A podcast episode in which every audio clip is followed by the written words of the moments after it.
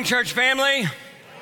Good to see you. I hope that you will be able to stay to the end of this service today. We're glad that you're here. I want to welcome anyone who is a first time guest with us today. We always love welcoming guests into our services. I want to welcome all you folks that are joining us online. I hope if you are local and you're just checking us out online, that you'll come and visit us in person real soon.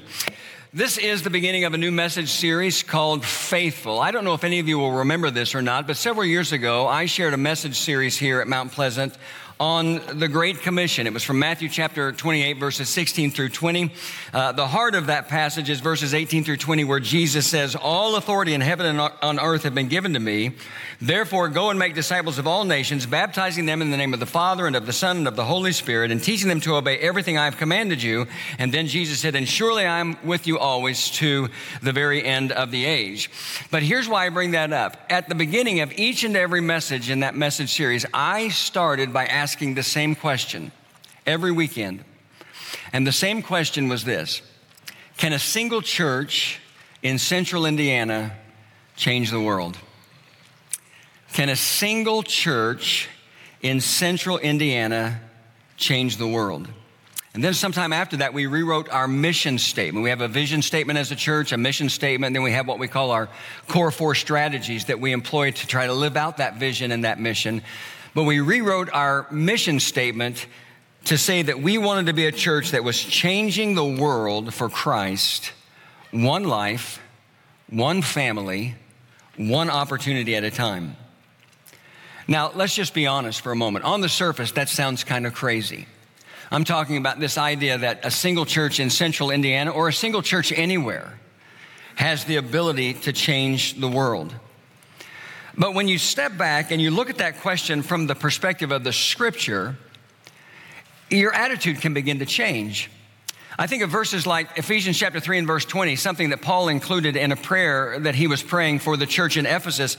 And he says this about God in those words Now to him who is able to do immeasurably more than all we ask or imagine, according to his power that is at work within us. That's how he talks about God as someone who is able to do immeasurably more than all that we ask or imagine. When you think about that question, can a single church in central Indiana change the world through the lens of what the Bible says about the power of God, then it doesn't sound so crazy. And then when you look at the question from the perspective of the strategic partnerships we have with ministries and missions around the world, for example, Central India Christian Mission in India, where we have had an almost 30 year living link relationship with Ajay and Indu Lall, who through the work of that mission, take note of this, have planted over the course of 30 years 4,610 churches where there are about a million people worshiping together every week.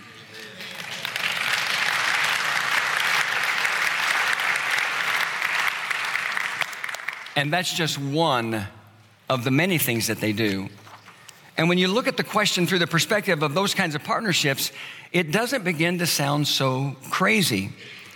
Talk about our partnership with Pioneer Bible Translators, where Mount Pleasant Christian Church in Greenwood, Indiana, is fully funding the translation of the scriptures into the language of the single largest remaining people group in the world people in Southeast Asia, people in a dark communist country that is so dangerous that we're not even allowed to say or print the name of those people. And when you look at it, I'm talking about that question through the lens of that kind of a partnership, that question doesn't sound so crazy. You talk about our partnership with Pro-Am in Poland, who through sports camps and summer camps and church planting and Christian schools and uh, a newly discovered ministry to displaced Ukrainians and on and on and on, you see that the question about whether or not a single church in central Indiana can change the world does not seem so crazy. And I could go on and on talking about different partnerships. What about our impact ministry?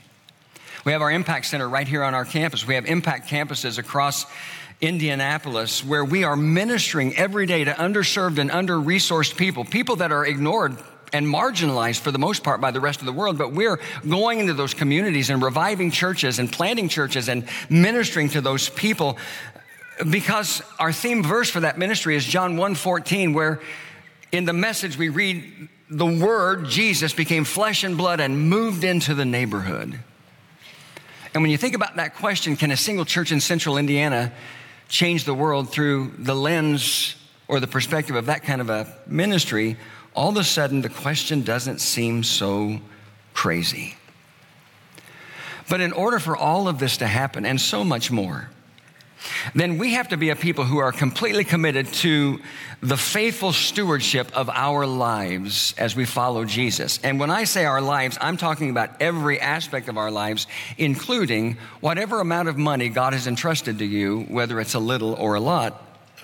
And so, because of that, we spend every November talking about what the Bible has to say about money, not just our attitude about money, but also our actions related to money as well. And this year we're doing that in this message series called Faithful because, and I mentioned to you this last week, the single most definitive thing the Bible has to say about stewardship in any area of life is that as stewards, we need to be faithful. And so, Let's talk about that for a minute. And because we always make the public reading of Scripture a part of our service, I'm going to invite you, if you're able, to stand with me this morning. And we're just going to read together. I want to hear your voices, one single verse of Scripture as we begin this message. This is the Apostle Paul in 1 Corinthians chapter 4 and verse 2. Let's read it together. Let me hear your voices. Now it is required that those who have been given a trust must prove faithful. All right, there it is. You can be seated. We always ask that God would bless the reading and the hearing of his word. I've told you for years that when we read and study the Bible, we have to pay close attention to context. That's a key part of being a good Bible student. So as we look at 1 Corinthians chapter 4 and verse 2, we need to understand the context of this verse. Paul is writing about being a servant of Christ who has been entrusted with what he calls in my NIV Bible the secret things of God. That's the context. Now, when Paul talks about the secret things of God, he's not talking about things that are intended to be hidden. He's talking about things that need to be explained, that need to be taught. And so, really, he's talking about the truths of God that need to be explained. But the key part of the verse related to being a steward is this requirement of faithfulness. Whatever you're a steward of, God's expectation of your life and my life is that we be faithful stewards of everything He entrusts us, and that includes whatever amount of money He entrusts us, whether it's a little or a lot. And when you think about that responsibility in the light of Scripture, there are four words that can be found in the Scripture that we have to understand if we're going to be faithful stewards of whatever amount of money God has entrusted us. Those words are ownership, stewardship, which basically just means management, uh, contentment, and number four, generosity. And that's what we're going to be talking about during these four weekends in November. And we're going to begin this weekend by talking about ownership. And when we talk about ownership, I just want to be really completely honest and transparent with you. When we talk about the biblical truth of ownership, and that is the biblical truth that God owns everything. Everything in this world that God created, including the world, belongs to God.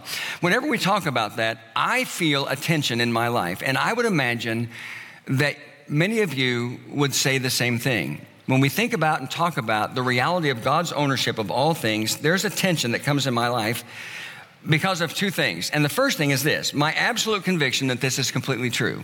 I don't have any doubt for a second from the biblical record that God is the owner of all things. Every single thing belongs to God. And we can spend all the rest of our time just talking about biblical proof texts for this reality. Let's just look at some. You go all the way back to the very beginning in Genesis chapter 1 and verse 1, and we read these words In the beginning, God created the heavens and the earth. God created. Everything belongs to God. We can fast forward to Exodus chapter 19. After Moses led the Israelites out of Egyptian bondage, he led them into the desert. They camped, they camped at Mount Sinai. He went up on the mountain and talked to God. And God spoke these words to Moses as they were camped at Mount Sinai. Now, if you obey me fully and keep my covenant, then out of all nations you will be my treasured possession. Now, note what he says next. God says, although the whole earth is what? Say it with me. Mine, you will be for me a kingdom of priests and a holy nation. Fast forward to Deuteronomy chapter 10 and verse 14. This is Moses giving reminders to the Israelites. And he says, To the Lord your God belong. And then he says, The heavens, even the highest heavens, the earth, and everything in it. First Chronicles chapter 29 and verse 14, David spoke these words as a part of receiving an offering that would pay for the building of a temple. As a part of a prayer, he said, But who am I? And who are my people that we should be able to give as generously as this? And then he says, everything, everyone say everything, everything comes from you. And we have given you only what comes from your hand.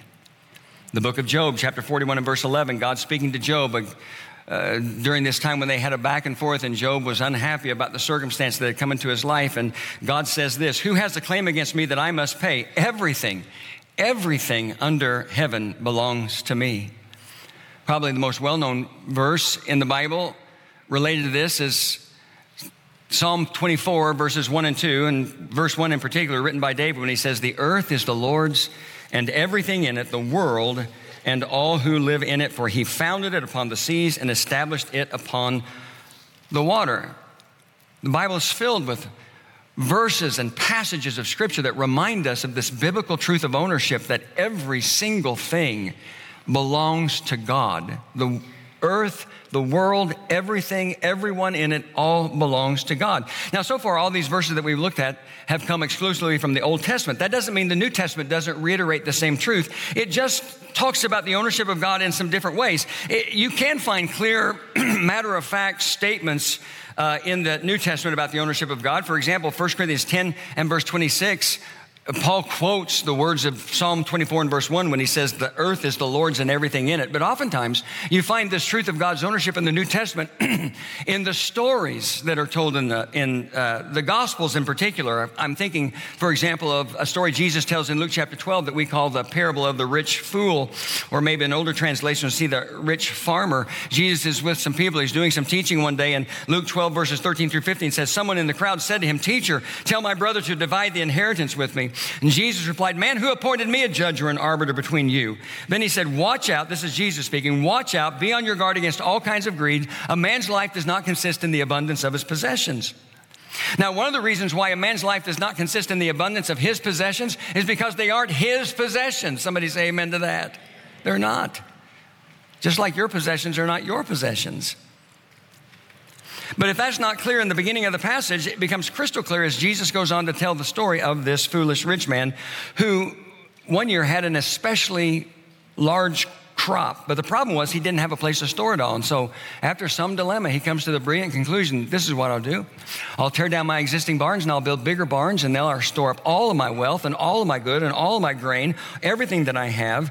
And then he says about this in Luke 12 19, I'll say to myself, You have plenty of good things laid up for many years. Take life easy, drink, and be merry. That's the American dream right there, right? We have so much stored up that we just can say, You've done it all. Nothing left to do, take life easy, just eat, drink, and be merry. But here's how Jesus ends the story in the very next verse, Luke chapter 12 and verse 20. But God said to him, You fool, and we've talked about this before, of all the things that you want God to say to you, this is not one of them. He says to him, You fool, this very night your life will be demanded from you, then who will get what you have prepared for yourself? And while this is just a parable, while this is just a story, we understand from all of Scripture that God has the right to do this because everything belongs to God.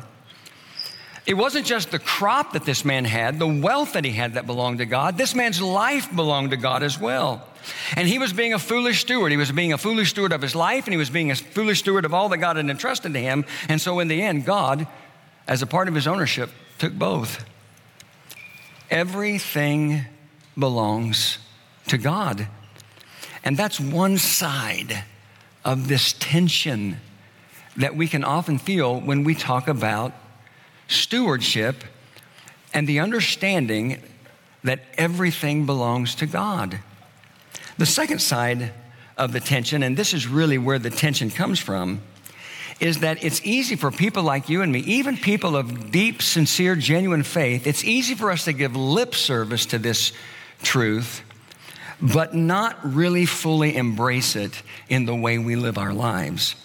We could say, God owns all things. This I know, for the Bible tells me so. Now give me my money and get out of my house, or something like that, whatever it might be for you. And part of this is just the natural reality of living in a world that's not just focused on, but obsessed with things and wealth and possessions and personal ownership. I know what the Bible says about God's ownership of all things. I can remember even at my age, I can remember when I was a little boy, and we used to call it primary church. When I was a little boy growing up in church, you went to the nursery. Then, when you got old enough to get out of the nursery, you went to primary church. And when you got old enough to get out of primary church, you went to junior church. And when you got old enough to get out of junior church, you went to big church. That's what we called it back then. Some of you probably can relate to that. But I can remember being a little boy just in primary church, and we would sing a song every week that said, He owns the cattle on a thousand hills and the wealth in every mine. This was drummed into me from the time I was a, just a child, this truth that God owns everything. But I think of the house that I live in as my house. I think it as, of it as our house, my wife Sandy and mine. This is our house. That's how I think about it. We bought it. We made the sacrifice of making extra principal payments with every mortgage payment so that the mortgage would be paid off. And now it's really, genuinely, truly our house. That's the way I think about it. But there's nothing in Scripture that even suggests joint ownership with God. Not really. And I go back to that one verse that we read earlier, Psalm 24 and verse 1 from David, when he's just simply, he says it as matter of factly as possible. He says, The earth is the Lord's and everything in it, everything in it, the world and all who live in it. And so there's tension. Do you ever feel that tension in your life? I really seriously doubt it's just me when we think about this biblical truth of ownership, which is an essential part of understanding what it means to be a faithful steward of what God has entrusted to you. There's tension. Have you ever noticed, and this might sound like a really odd thing to say, but bear with me. Have you ever noticed when you read your Bible that with God it's always all or nothing? Always. With God, it's, it's the same. It's consistent over and over again. It's always all or nothing. You see it throughout Scripture. Uh, Deuteronomy 6 5, such a well known passage of Scripture, such a, a, passage that was so crucial to the lives of the Jewish people and continues to be today. Jewish people love these words love the Lord your God with all your heart and with all your soul and with all your strength. Jesus repeats those words in the New Testament. You know that. Some, one day, a, a man asked him what the greatest commandment was, and here's how he answered that question in Matthew chapter 22 and verse 37. He said, Love the Lord, Lord your God with all your heart, and with all your soul, and with all your mind. No halfway commitment there. Uh, in the Sermon on the Mount, Matthew 5, 17 and 18, Jesus says, Do not think I have come to abolish the law and the prophets. I have not come to abolish them, but to fulfill them. I tell you the truth, until heaven and earth disappear, not the smallest letter nor the least stroke of a pen will by any means disappear from the law until everything, everything is accomplished. We talked about the Great Commission earlier. Matthew chapter 28, verses 18 through 20. Jesus said, Go make disciples of all nations. And he said, teaching them everything I have commanded you. 1 Corinthians 15, 22, Paul says, For as in Adam all die, so in Christ all will be made alive. Colossians 1, 16 and 17, Paul says about Jesus, For by him all things were created, things in heaven and on earth, visible and invisible, whether thrones or powers or rulers or authorities, all things were created by him and for him, which just is another proof text in the New Testament that tells us about the ownership of God. I could keep going, but I'll stop right there. Why is it, if you had to answer this question, think about this. I mean, if somebody just genuinely and sincerely, maybe you're sharing your faith with somebody and you're trying to, to walk them to a place where they are willing to put their faith and trust in Jesus, and you're going through the scriptures and they say, Why is it that with God it's all or nothing? Why? What would you say? I, I'm sure there could be multiple answers to that question that would all be very, very powerful. But at the same time, I, I really kind of think it can be this simple. Because as God's creation, we have to take seriously His absolute sovereignty and His perfect will. We have to take that seriously. When I say His absolute sovereignty, I mean the biblical truth that God is in control of all things and He has a perfect will for us. And one of the ways we do that, one of the ways we acknowledge that absolute sovereignty and that perfect will is by understanding the fullness and the completeness of his ownership of all things, everything he created. Again, Psalm 24 and verse 1 says, The earth is the Lord's and everything in it, the world and all who live in it. That means there is no my house, and there is no your house. There's no my money, and there's no your money. There's no my anything. There's no your anything. Because everything belongs to God. And I can feel the tension of that even as I'm talking to you about it right now in this moment because my flesh, the fallen reality of my life, makes me think in terms of what belongs to me. And I think that's probably true for all of us. So, what's the answer?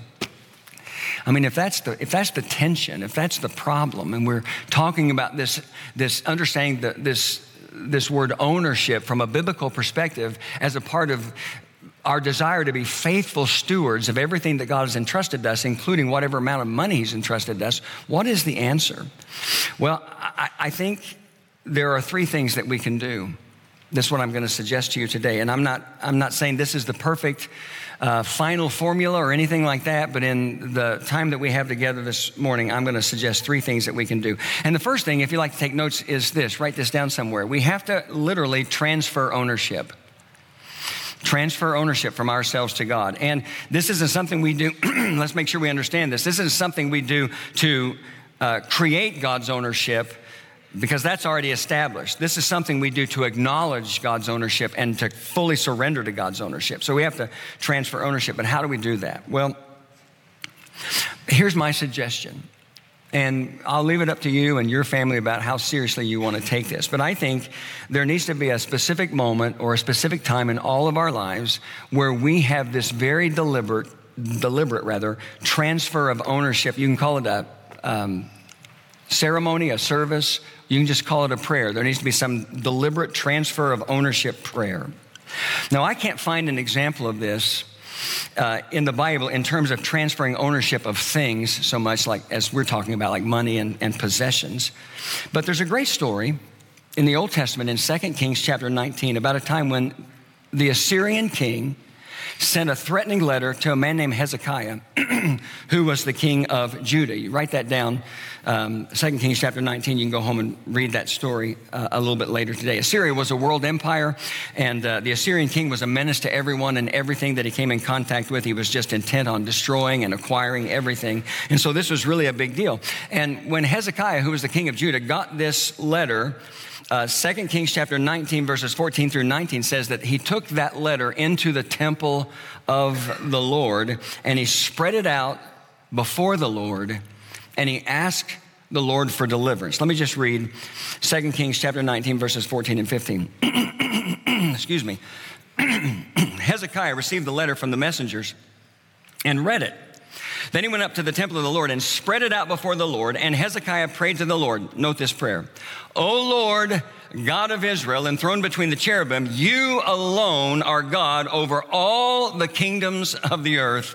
You have made heaven and earth. That's how he began his prayer. What's he acknowledging, friends? He's acknowledging the ownership of God of all things in this moment of crisis. And then he asked God for his deliverance. And so, in essence, Hezekiah went into the temple, put this letter that he'd gotten from the king of Judah before the Lord, and said, This is my paraphrase God, you are sovereign over everything you created. I'm surrendering my kingdom to your ownership and authority for your protection and deliverance because while I'm, I might be king, I know that it all belongs to you. And one of the things I like the most about this story is this reality that Hezekiah took the letter from the king of Assyria into the temple and he spread it out before the Lord. I don't know what that might look like in your life or mine. Maybe there needs to be a time when we sit down and we have like some kind of a spreadsheet of every single thing that God has provided us with, every blessing that God has entrusted to us in our lives. If you have a will or you have a, a, trust or something like that, you might have all that information in one document. You could take that document and you could literally lay it before God. And you could when I picture, this is my mind, when I picture this happening uh, in the life of uh, Hezekiah, I picture him laying this out before the Lord and maybe even laying his body prostrate on top of that and just surrendering in, a, in an act of absolute, complete surrender and submission. And uh, then he prays. He, he acknowledges the complete ownership of God of all things and he prays for God's protection and deliverance. Now, it might sound silly. I'll be honest. I can, I can understand that. It might sound to you like something that would be overly dramatic. But I think sometimes we need to do overly dramatic things in our lives to really drive home the point of what we believe or what we know we need to be committed to. And maybe that's what needs to happen in your life and mine some kind of a, a, a, a transfer of ownership prayer or ceremony or service where we acknowledge that in a very deliberate way. By the way, 2 Kings 19, verses 35 and 36 say that that night the angel of the Lord went out and put to death 185,000 Assyrian soldiers. You know what uh, the king of Assyria did next? He got on his horse and he went back home. Because God is in complete control of all things. Here's the second suggestion I have we have to really embrace this uh, an understanding and a belief that every, every spending decision is a spiritual decision. This is another way that we acknowledge the ownership of God of all things. We acknowledge that every spending decision is a spiritual decision. If I understand that everything belongs to God, that whatever I have, loosely speaking, is simply entrusted to me as a steward, then every spending decision I make is a spiritual decision. Just let that sink in for a moment. If you acknowledge in your life, genuinely acknowledge and believe with all your heart that everything belongs to God and what you have has just been entrusted to you for a time and you're a steward, then you have to acknowledge that every spending decision is a spiritual decision. Now, one of the first implications of that is this truth that then every spending decision becomes equal. In other words, there's nothing more spiritual about the decision you make regard, regarded to giving than any other purchase you might make. If every spending decision is a spiritual decision, that means buying a car is a spiritual decision, and taking a vacation is a spiritual decision, and buying groceries and paying off debt and paying your taxes. And you can go on and on and on because we're using the money that belongs to God and has been entrusted to us in a way that we hope honors Him and acknowledges Him. But let's talk about it just in terms of generosity for a moment. You know, I've had lots of conversations with people over the years about generosity, which I think is, we'll talk about this later in the series, is clearly, clearly a strong, one of the strongest messages of the Bible with regard to how God wants us to steward whatever He's entrusted us. He wants us to be generous. And honestly, I think, I think everybody has this innate desire to be generous. Not everybody is, but everybody would like to be generous. And so we talk about it every year. But I've had a lot of conversations with people who will say something to me like this Pastor, I don't have anything to give. I can't give I can't support the ministry of the church, or I can't give to this special offering or this special need because I just don't have enough margin in my financial life to give. You know, margin is the difference between how much comes in and how much goes out, you know. And if you're a, a wise steward of what God has entrusted to you, then you've got margin between the two. But if you're not a wise steward, uh, not only do you not have any margin, m- many people are underwater. I mean, they're spending more than comes than what comes in. That's the reality of life in America today. And so they said, I just can't do that um, I, I, I don't have anything to give. Well, let's think about that in practical terms. Let's just, just imagine, just think of it like this like you have a joint account, financial account with God. You go out and spend whatever amount of money makes you happy, whatever money amount of money uh, makes you feel comfortable. All this money has been entrusted to you by God. That's what you do. And then when God comes along to take his rightful portion, you have no other choice but to say, Sorry, I spent your part. Sorry, I can't support the ministry of the local church. I can't do my part to help uh, provide food for the hungry or relief for widows and orphans or make it possible for the scriptures to be translated into the language of unreached people groups or plant churches or whatever it might be because I've spent your part, God. How do you think God responds to something like that? I think we can know. Because there's an example of how God responds to something like that in the Old Testament book of Malachi, which is the very last book in the Old Testament. This is what Malachi chapter 3 and verse 8 says Will a man rob God? This is God speaking. Will a man rob God? Yet you rob me. But you ask, How do we rob you? In tithes and offerings. That word tithe means tenth. So the tithe means to offer God the first tenth of whatever He gives you or whatever He entrusts to you. This is a requirement of the, of the Mosaic Law, and it was also an act of gratitude and devotion. This is, I don't have enough time to fully explain that, but we'll talk about it a little bit later in the month. But in this passage, when God's people did not give, or at least they did not give their best, God used some very specific and direct language to describe what they were doing, and He said, Will a man rob God? When you are a child of God by virtue of your faith and trust in Jesus Christ, you are a servant of God. Every single decision you make as a servant of God is a spiritual decision, including every spending decision. Now, I can tell you by way of personal testimony, and I've shared this with you before, I'll say it again, that my wife Sandy and I, and we've been married for almost 42 years, my wife Sandy and I have a commitment to generosity that affects every other spending decision that we have in our lives.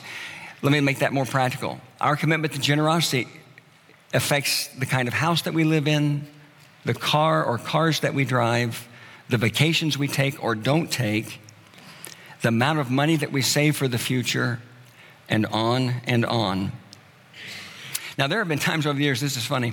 There have been times over the years um, when someone will say something kind of sympathetic to me this probably happened a dozen or so times over the years. Something sympathetic to me about the kind of house that I live in or the car that I drive. Something with the inferences where the inference is, I wish, I wish you had something nicer. I wish you, I wish you had nice something nicer. Um, there have been times when when women have given purses to Sandy because they, it's like, yeah, you need to get rid of that ratty purse. You know, we we, we wish you had something nicer, and that's such a kind, generous, generous thing. I don't please don't misunderstand what I'm saying. Uh, but here's the deal we love the house that we lived in, and I'm not a car guy. I'm just not. I know that's a big deal to a lot of people, uh, and that's a big financial drain for a lot of people. I read something the other day about what the average car payment is in the United States in 2023, and it made me gasp. But beyond that, Sandy and I just have this commitment and conviction related to generosity that dictates our lifestyle, and that's a choice that we make. That's a conviction that we have. One time, a guy in Oklahoma said something to me like, you know, this, and he was saying, yeah, he was saying about how, how, how uh, sorry he was about, you know, the fact that preachers didn't get paid very much money and you had to kind of live a lesser life and said, so uh, my wife and I want to take you and Sandy out to dinner. I know preachers don't make much money. We'd like to do something nice for you. I said, okay. Then he took us to Taco Bell.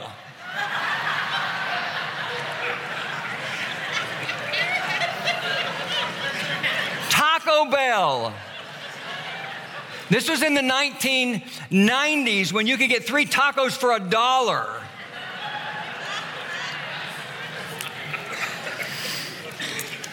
So, by the way, if you're going to do something special, you feel bad for me and my wife, you want to do something special, just know I'm a little bit more of a Tony's of Indianapolis or a Ruth Chris kind of a guy. And maybe what I should have done is tell that guy if you really understood that every spending decision was a spiritual decision, you'd take me someplace a lot nicer than this.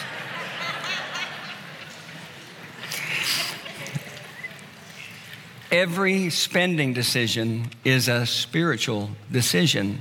That's a part of acknowledging and embracing the ownership of God of all things. Here's the third thing, real quick. I'll do this quickly. And the third thing that I would suggest is that we reject the pattern of the world when it comes to money and things.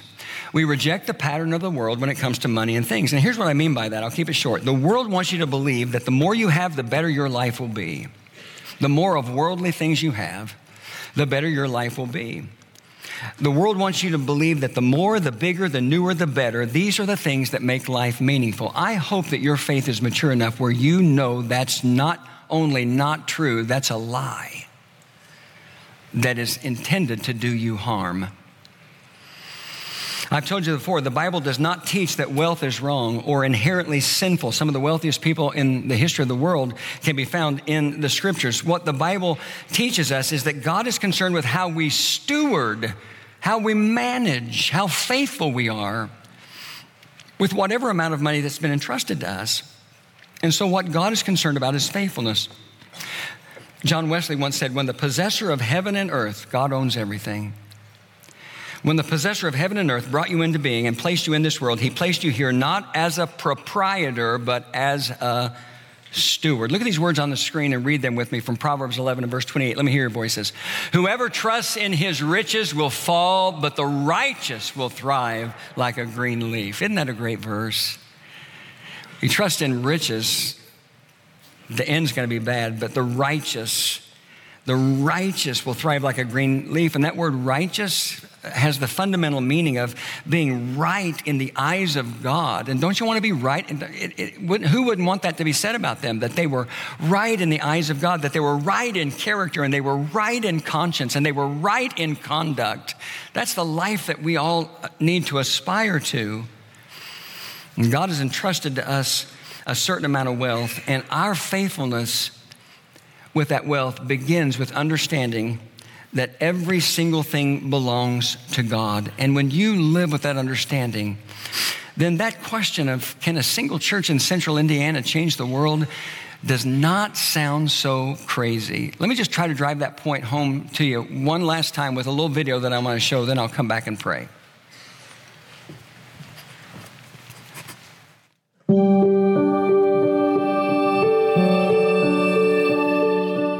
1993, under the leadership of Pastor Reggie Epps, the Old Biblical Academy was built. MPCC helped start the momentum for Calvary International Biblical Academy, CIBA. CIBA has been a place honoring Christ centered leadership development and spirit filled ministry expansion in some of the most unreached corners of the world. Currently, we average 12,000 students participating from 520 satellite centers, representing 14 states across India and three surrounding countries. You gave with your hearts wide open and allowed us to set up the recording studio for the main center as well as screens for the satellite centers. In addition, you continue to support 10 leaders who have been trained through this program.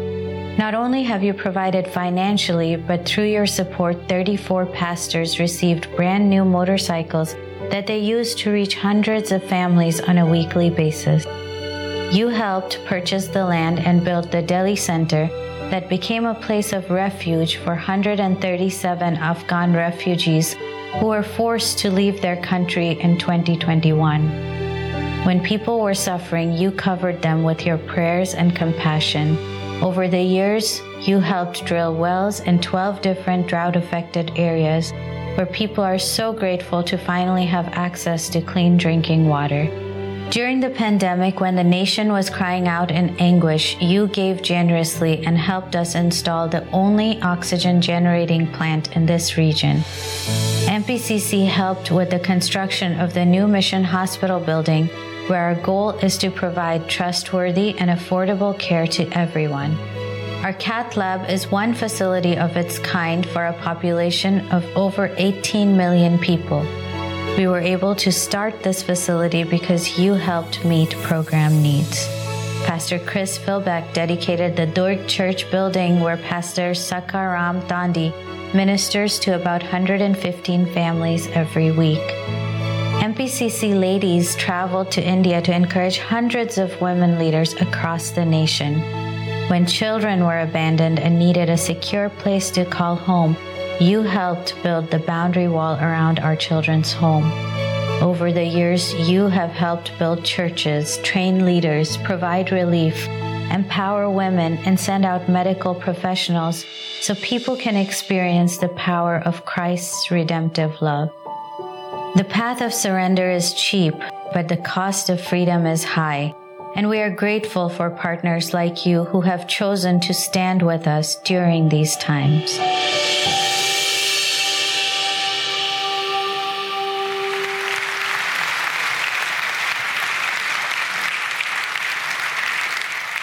So let me ask you a question. Can a single church in central Indiana change the world? Yes. Absolutely. And I hope, don't misunderstand this statement, I hope that all of you recognize truly, genuinely, what a significant church you are a part of. And I don't say that for the praise of men, I say that for the reality of living out this mission of changing the world for Christ, one life, one family, one opportunity at a time. Pray with me. Father, thank you so much for our time in the Word today. Um, I pray that uh, we would really embrace these fundamental biblical truths at the foundation of being good stewards of what you've entrusted to us, beginning with this truth of ownership and the call for us to be faithful. Thank you. Thank you, and we pray your blessing on this church and all the partners that we have and all the ways we work together to change the world for Christ. And we pray that in Jesus' precious name. And everyone agreed and said,